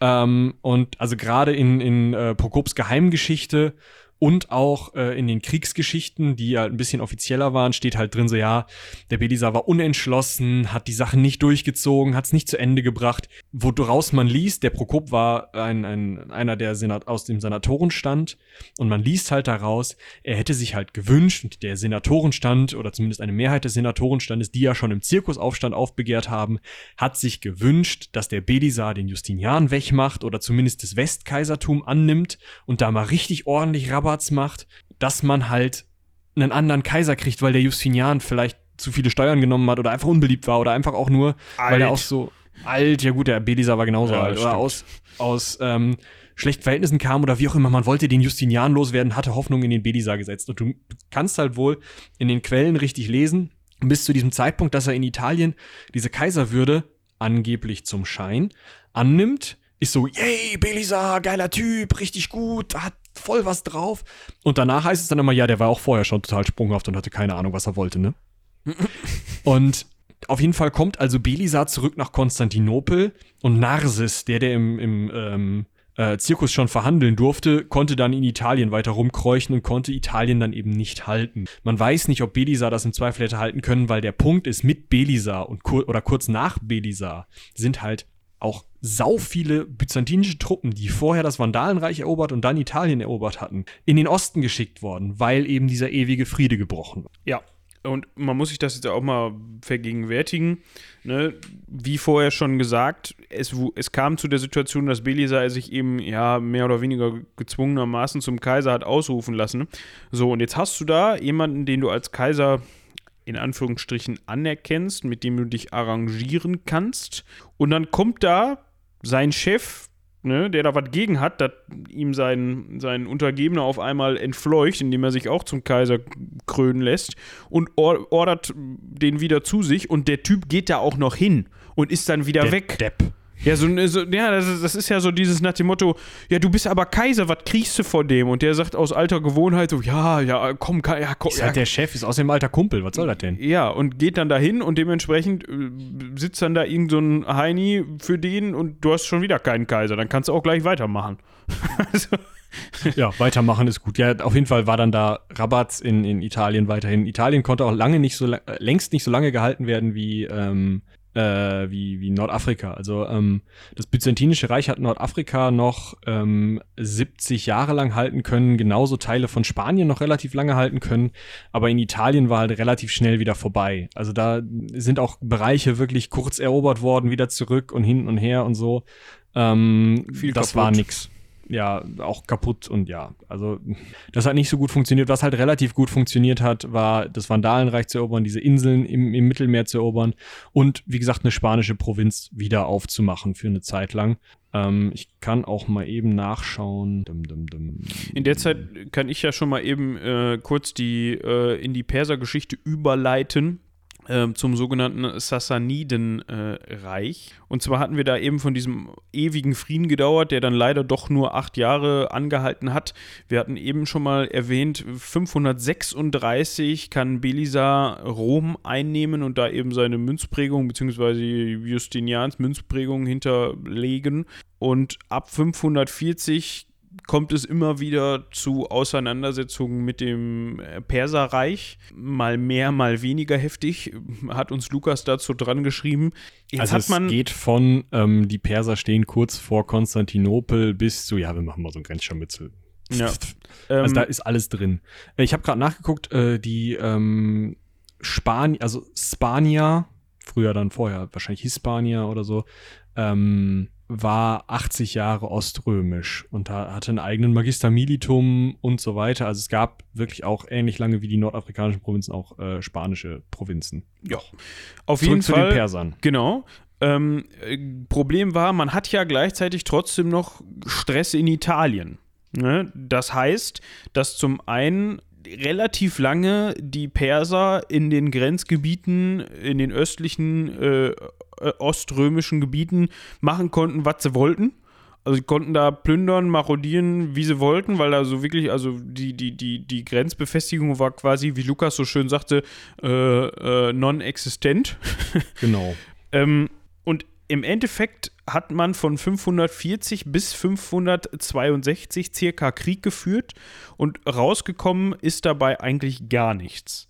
Also die Grenzen, wenn man denn da, jetzt kommen wir wieder zum Thema, was man immer wieder erwähnen muss, Grenzen, nicht im heutigen Sinne, sondern im klassischen Sinne, wirklich verändert hat sich da nichts. Also die eigentlichen Grenzlinien waren dieselben wie vorher auch. Das Einzige, was passiert ist, es sind eine Menge Leute gestorben und das Ganze hat sehr viel Geld gekostet. Man hat sich halt 20 Jahre lang gegenseitig richtig schön auf den Kopf gehauen, mal der eine mehr dem anderen und andersrum. So. Genau, also man muss sich das eben so vorstellen, die Schwarzmeerküste und das heutige Armenien waren so der Kriegsschauplatz, da wurde sich gerne und viel auf den Kopf gehauen.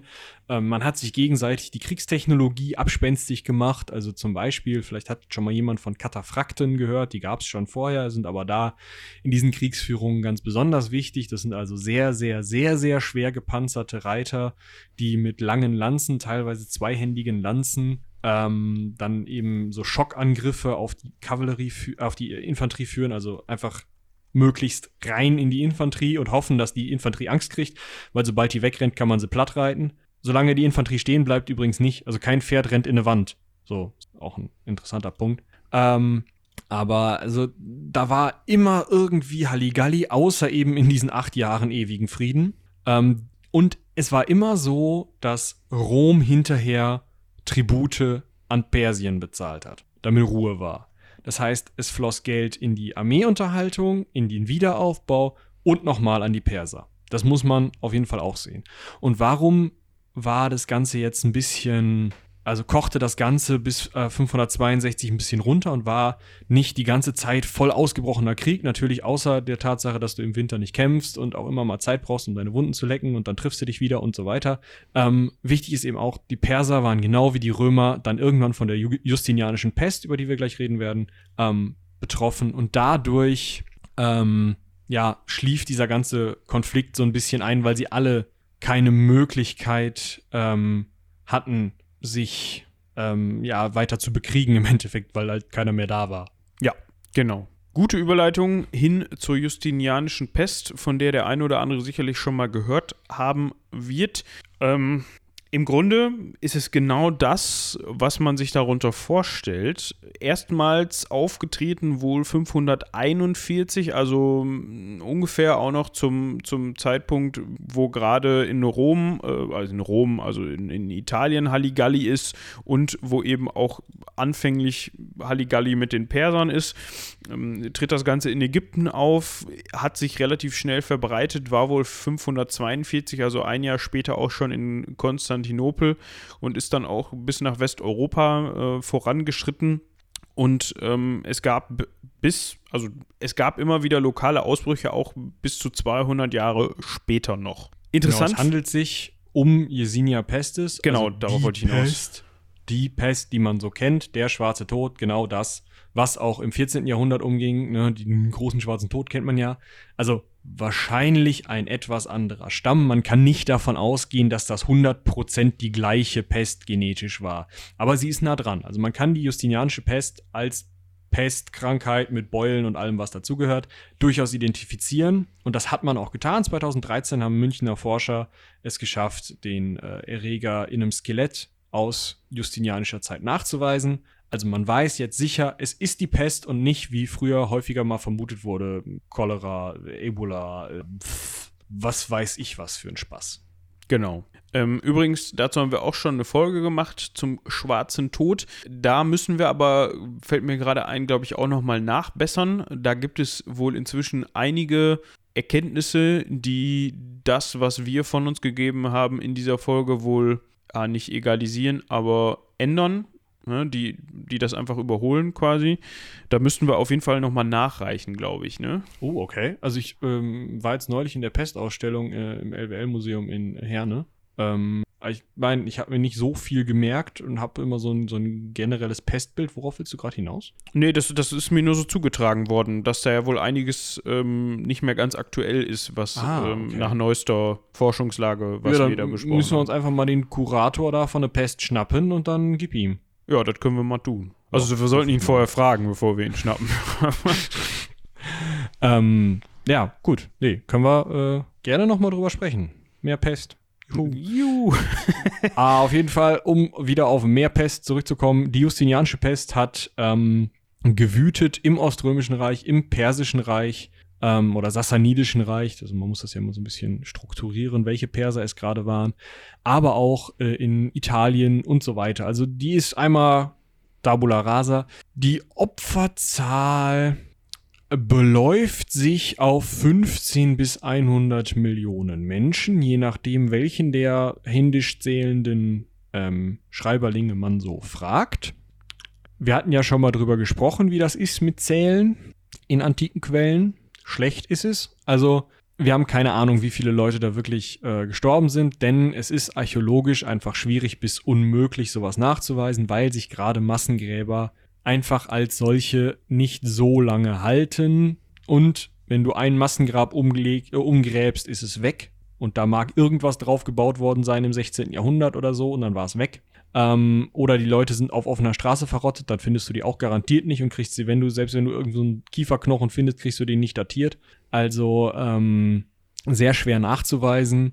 Dementsprechend wissen wir einfach nicht, wie viele Leute da gestorben sind. Was wir aber sehen können, und zwar ganz klar sehen können, ist, dass der Boom, den das Oströmische Reich vorher erfahren hat, die häufig schon angefangenen Bautätigkeiten teilweise langsamer wurden, dass diese Kriegszüge weniger wurden, dass also alles so ein bisschen so auf Stopp gegangen ist oder so ein bisschen auf macht mal langsamer, Leute. Entschleunigen. Entschleunigen, genau. Einfach mal so ein bisschen. Wir arbeiten jetzt nur noch eine Schicht am Tag, nicht 3. Wir haben auch nur noch einen Arbeiter. Genau. Aber da reden wir nicht drüber. So halt.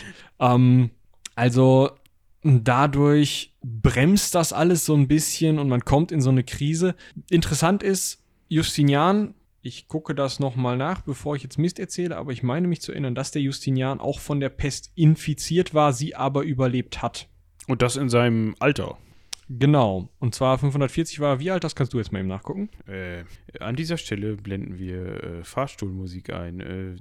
Alt. Nein, er war genau 58. Oder habe ich mich verrechnet? Nein. 82 geboren, 540 war er 58. Nee, doch, passt schon. 58 Jahre, ja, dann sollte man nicht unbedingt Risikogruppe, ganz genau. Aber ich glaube, so. bei der Pest, da war jeder Risikogruppe. Es geht. Also tatsächlich ist das ja eine bakterielle Infektion. Wenn du sehr gut körperlich beieinander bist, hast du eine etwas höhere Wahrscheinlichkeit, das zu überleben. Ja, heutzutage würde man halt einfach ein Antibiotikum nehmen und dann wäre da durch, das Thema. Aber das gab es ja leider damals noch nicht. Das ist richtig, genau. Ja. So viel dazu, was man noch eben erwähnen könnte. Die arabische Halbinsel war kaum betroffen. Also da gab es sehr wenige Ausbrüche der Pest zu dem Zeitpunkt. Und jetzt könnte man noch, wenn man Spekulatius rausholen möchte, ist ja bald wieder soweit. 1. September, der Drops ist gelutscht. Es sind schon palettenweise Spekulatius bei uns im Supermarkt. Ernsthaft? Ja. Also, die sind auch schon, ich dachte jetzt, du sagst, kaufbar. Die sind schon produziert, die sind auch schon kaufbar? Ja. Ich hätte jetzt gedacht, das geht so ab Oktober vielleicht los. Nee, 1.9. Bums. Okay. Direkt zusammen mit der Herbstdeko. Hat jetzt nicht so viel mit der islamischen Expansion zu tun, aber um genau zu sein, gar nichts. Man nimmt Informationen, die man einstreuen kann, wo man sie kriegen kann. Genau, aber ich fand's interessant, hätte ich nicht gedacht. Aber ich sag, das sage ich wahrscheinlich jedes Jahr, wenn am 1.9. das passiert, sage ich wieder, kann ich mir vorstellen, schon? Ja. Man könnte jetzt sagen, dadurch, dass eben die islamische Welt, die arabische Halbinsel nicht ganz so betroffen war wie Westeuropa zum Beispiel oder das Mittelmeer, also der Mittelmeerraum, könnte das der islamischen Expansion zugute gekommen sein. Aber das ist halt auch, ja... Spekulatius. Also ja. Man weiß es nicht genau, man kann halt davon ausgehen, weil einfach diese Pestbakterien ab einer gewissen Hitze nicht mehr so gut wachsen und sich nicht mehr so gut verbreiten. Und es geht ja auch da schon über Ratten und Rattenflöhe. Also, ja, das ist halt auf der arabischen Halbinsel nicht so krass vertreten. Dementsprechend kann man davon schon irgendwie ausgehen, aber es ist halt eine These. Und die zu belegen, sehe ich auch als spannend an. Ja, es ist schwierig. Gut, ich würde sagen, wir können noch mal kurz zusammenfassen, was der Herr sich denn alles einverleibt hat. Das ist nämlich gar nicht so wenig. Genau, ja. Karte gucken. Die können wir mal verlinken in der Folgenbeschreibung. Dann könnt ihr jetzt gleich mit uns, oder nicht gleich, sondern jetzt mit uns zusammen gucken, wenn ihr das wollt. Wir versuchen das aber auch so zu beschreiben, dass ihr das hinbekommt. Also bevor der Herr Justinian an der Macht war, konnte man ungefähr grob dem oströmischen Geiserreich zuordnen. Eigentlich ganz Griechenland mit den nördlicheren Teilen. Balkanstaaten, die wir eben schon angesprochen haben. Dazu kam die heutige Türkei quasi komplett mit Teilgebieten am Mittelmeer entlang weiter südlich, also Syrien, Israel, Jordanien, also im Endeffekt alles, was heute so landläufig als Nahe Osten beschrieben wird. Zypern war dabei, Kreta war dabei, Ägypten, wie man es heute kennt, dann die gesamte Mittelmeerküste, also Libanon? Ist der Libanon in der Mitte? Nee, Libanon ist auch rechts, das ist ja auch, ist ja grenzt an Michael und seine Geografiekenntnisse, ne? Es ist wieder ein Traum. Wir reißen der Karte auf, ist Libyen.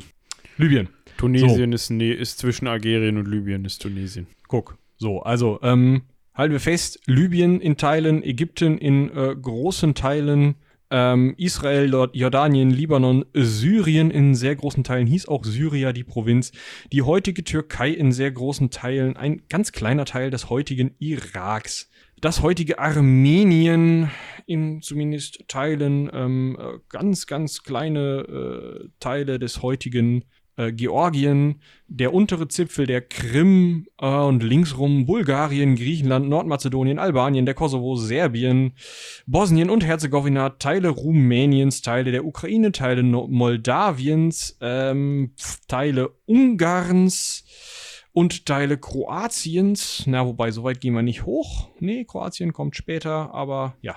So, ich glaube, jetzt habe ich alle vorgelesen.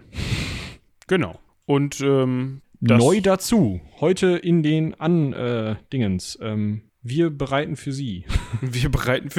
Ja, dazu kam quasi nicht nur, sondern Italien komplett, wenn man so möchte. Dazu kam eben die Mittelmeerküste Libyens und Tunesiens und Teile Algeriens, obwohl es da dann langsam dünner wurde. Dazu kam... Wobei man da halt auch eben sehen muss, Karthago liegt eben da an dem Zipfelchen, ne? Ja, also dazu Tunesien, oben an der Küste. Ja, heutiges Tunis, genau. Also zum Rüberspucken von Sizilien aus. Da musste viel spucken können. Ja, er konnte aber gut spucken. Ne? Der Belisar, der konnte spucken.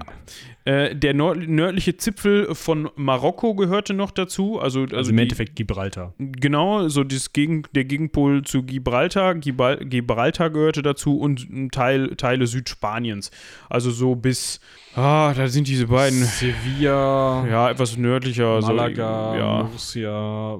Valencia war nicht mehr drin. Nee. So, dann natürlich Malle, Ibiza, die ganze Veranstaltung da. Die wussten auch schon, wie man Party macht. Korsika, eigentlich alle Mittelmeerinseln. Malta, genau, da alles bis Monaco raus, aber Marseille nicht mehr. Genua war auf jeden Fall drin. Also im Endeffekt alles, was Spaß macht am Mittelmeer, bis auf die ostspanische und südfranzösische Küste. So. Und natürlich nicht zu vergessen, ein kleiner Teil Georgiens, den sie von den Persern erobert haben, warum auch immer, und den sie nie mit ihrem vollständigen Reich verbunden haben, sodass sie immer über das Schwarze Meer schippern mussten. Das ist belastend. Keine Ahnung warum, aber es war so. Ja, also ordentlich Eroberungen durch Justinian, die großteils, wie wir ja schon gesagt haben, nicht lange gehalten haben, maximal so um die 100 Jahre. Und gerade dann die arabische, islamische Expansion, die wir auch noch mal irgendwann behandeln müssen, räumt da ganz schön auf. Also, du wolltest jetzt zusammenfassen. Was wollte ich? Hab ich doch schon. Ach so. Ich wollte jetzt eigentlich einleiten und sagen, dass wir sehr lange dabei sind jetzt schon. Länger als in den letzten Folgen. Wir sind jetzt schon über die 1,5-Stunden-Marke drüber. Aber das war bei dem Justinian ja eigentlich klar. Ne? Der ist ja viel Stoff, über das man reden kann. Und ja, das Spannendste haben wir noch gar nicht, ne? Nee. Also wenn man auf Bauwerke steht. Wenn man auf Bauwerke steht. Aber da sehen wir dann. Ich wollte jetzt eigentlich mit dem Cross-Selling beginnen. Ja, wenn ihr das gehört haben werdet, also ja, dieses hier, genau diese Folge, dann könnt ihr auch schon jetzt direkt weitergehen und euch die zweite Episode von der 8. Staffel Heldenpicknick reintun. Genau, gerade nämlich parallel zu dieser Folge wurde sie mit ihrem Cover zusammengemerged, sodass sie auf YouTube hochgeladen werden konnte. Also genau. Das Hochladen mache ich jetzt nicht, sonst klinge ich scheiße, aber wenn ihr das hört, dann ist das da auf jeden Fall schon verfügbar. Ihr kriegt das natürlich aber auch wie immer über alle anderen Kanäle, die euch so einfallen. Spotify. Ich möchte ja gar nicht sagen, dass ich das jetzt, also wir sind schon ein Podcast, ne? Also wir sind kein YouTuber. Also im weiteren Sinne schon, aber nicht im engeren. Und wir sind auch kein Spotifyer. Also ihr könnt uns natürlich über Spotify hören, gerne bitte. Aber wir haben auch einen ganz normalen RSS-Feed mit vernünftiger, großer Beschreibung mit allen Möglichkeiten, die so ein Podcatcher für euch hat. Es gibt da verschiedene, ich weiß nicht, Podcast Addict und Podlove zum Beispiel. Nee, Podlove ist unser Plugin für WordPress. Was benutze ich nochmal? Beyond Pod benutze ich immer. Ah, Beyond Pod, ja, ist auch nicht schlecht. Die habe ich auch lange benutzt. Also, ne, so ein Podcast-Grabber, Apple liefert gleich einen mit, hat gerade zum Hören von gesprochenen Inhalten in Form von Podcasts durchaus seine Vorteile. Ladet euch so ein Ding doch einfach mal aufs Handy und sucht nach dem Heldenpicknick. Und nach Ecke Hansaring. Und nach Seitenwälzer. Und nach Klappkatapult. Hat keinen eigenen Feed, ne? Nee, das geht alles über den Seitenwälzer. Ja, dann müsst ihr nach in 3 Tagen suchen. Nach den Diesseitigen. Nach was habe ich vergessen? Björn auf seinem Turn, aber ich wollte eigentlich sagen, das akademische Viertel, was kein Klappkatapult-Dings ist, sondern im Seitenwälzer-Universum stattfindet. Aber es ist gut. Ja, hört da rein. Dementsprechend, worauf ich gerade hinweisen wollte, wenn ihr uns jetzt gerade hört, dann seid ihr entweder über einen RSS-Feed oder über Spotify dabei, weil die Ecke Hansaring gibt es nicht auf YouTube, meines Wissens. Das wird auch nicht passieren, weil diese ganze Mergerei ein Arsch voll Arbeit ist. Also es könnte sein, vielleicht gibt es irgendeiner, der unsere Folgen piratet und die dann auf YouTube hochlädt, keine Ahnung. Wenn ihr den findet, sagt Bescheid, der soll uns bezahlen. Ist uns eigentlich relativ egal. Nö, ich sag mal, wenn der 100.000 Views damit erzeugt. Ja, du kannst das ja claimen. So machen das ja die ganzen, das ist ja seit 1-2 Jahren komplett im Trend, dass jeder auf alles reactet und das 3-mal. Also er reactet darauf, wie jemand anderes reactet, dass sie auf ihn reactet hat. So, ne? Und das hat YouTube inzwischen verstanden, deshalb hast du die Funktion und kannst hingehen und sagen, ey, das ist mein Content, den der da gerade kriegt, ich will die Kohle dafür haben. So funktioniert das dann. Ja, dann reactet fleißig auf, wie ihr auf Spotify Ecke Hansaring hört und ladet das bei YouTube hoch, damit wir das dann claimen können. Boah, ich stelle mir nichts Langweiligeres vor, als dass jemand auf einen Podcast reactet. Das ist so, ich kriege ja immer schon die Krise, wenn die Leute dann so, also ich verstehe den Reiz hinter diesem Format, bei manchen Sachen, bei lustigen Sachen oder so, aber wenn dann jemand 3 Sekunden im Video ist und direkt auf Pause hämmert, so nach dem Motto, dann muss ich ja erstmal jetzt eine halbe Stunde was zu erklären zu den ersten 3 Sekunden, dann mach ich mal schon aus, da habe ich schon mal keinen Bock drauf. Ich will euch erstmal sehen und dann kann er mir seine Meinung dazu sagen. Ich gucke mir ausschließlich Reaction-Videos zu Ginger Spices an, weil das so lustig ist.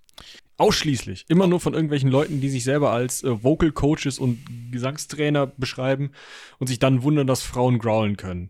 Ja. Da gibt's ganz schön viele von, ne? Von Gesangstrainern. Vocal Coaches, muss ich sagen. Ja, die schießen aus dem Boden wie die Pilze, ne? Nur damit sie reacten können. Genau, ich bin, glaube ich, jetzt auch Vocal Coach für Podcast-Geschichten.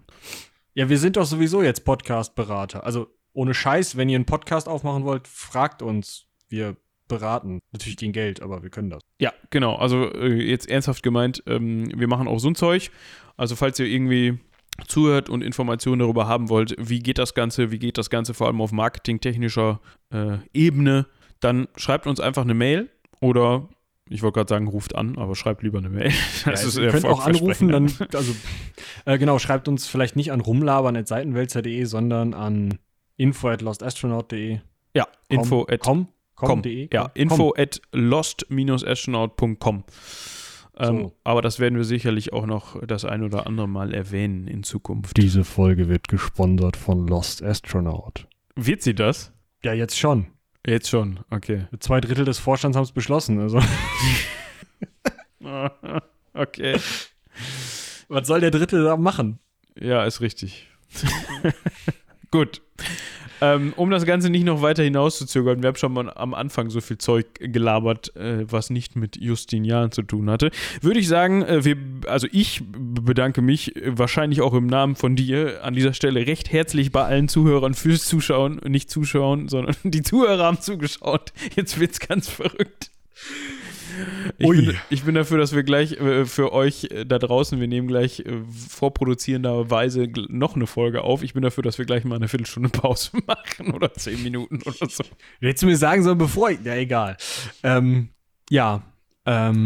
Ich bedanke mich auch bei allen Zuhörern und Zuhörerinnen dafür, dass sie geboren sind. Dabei sein.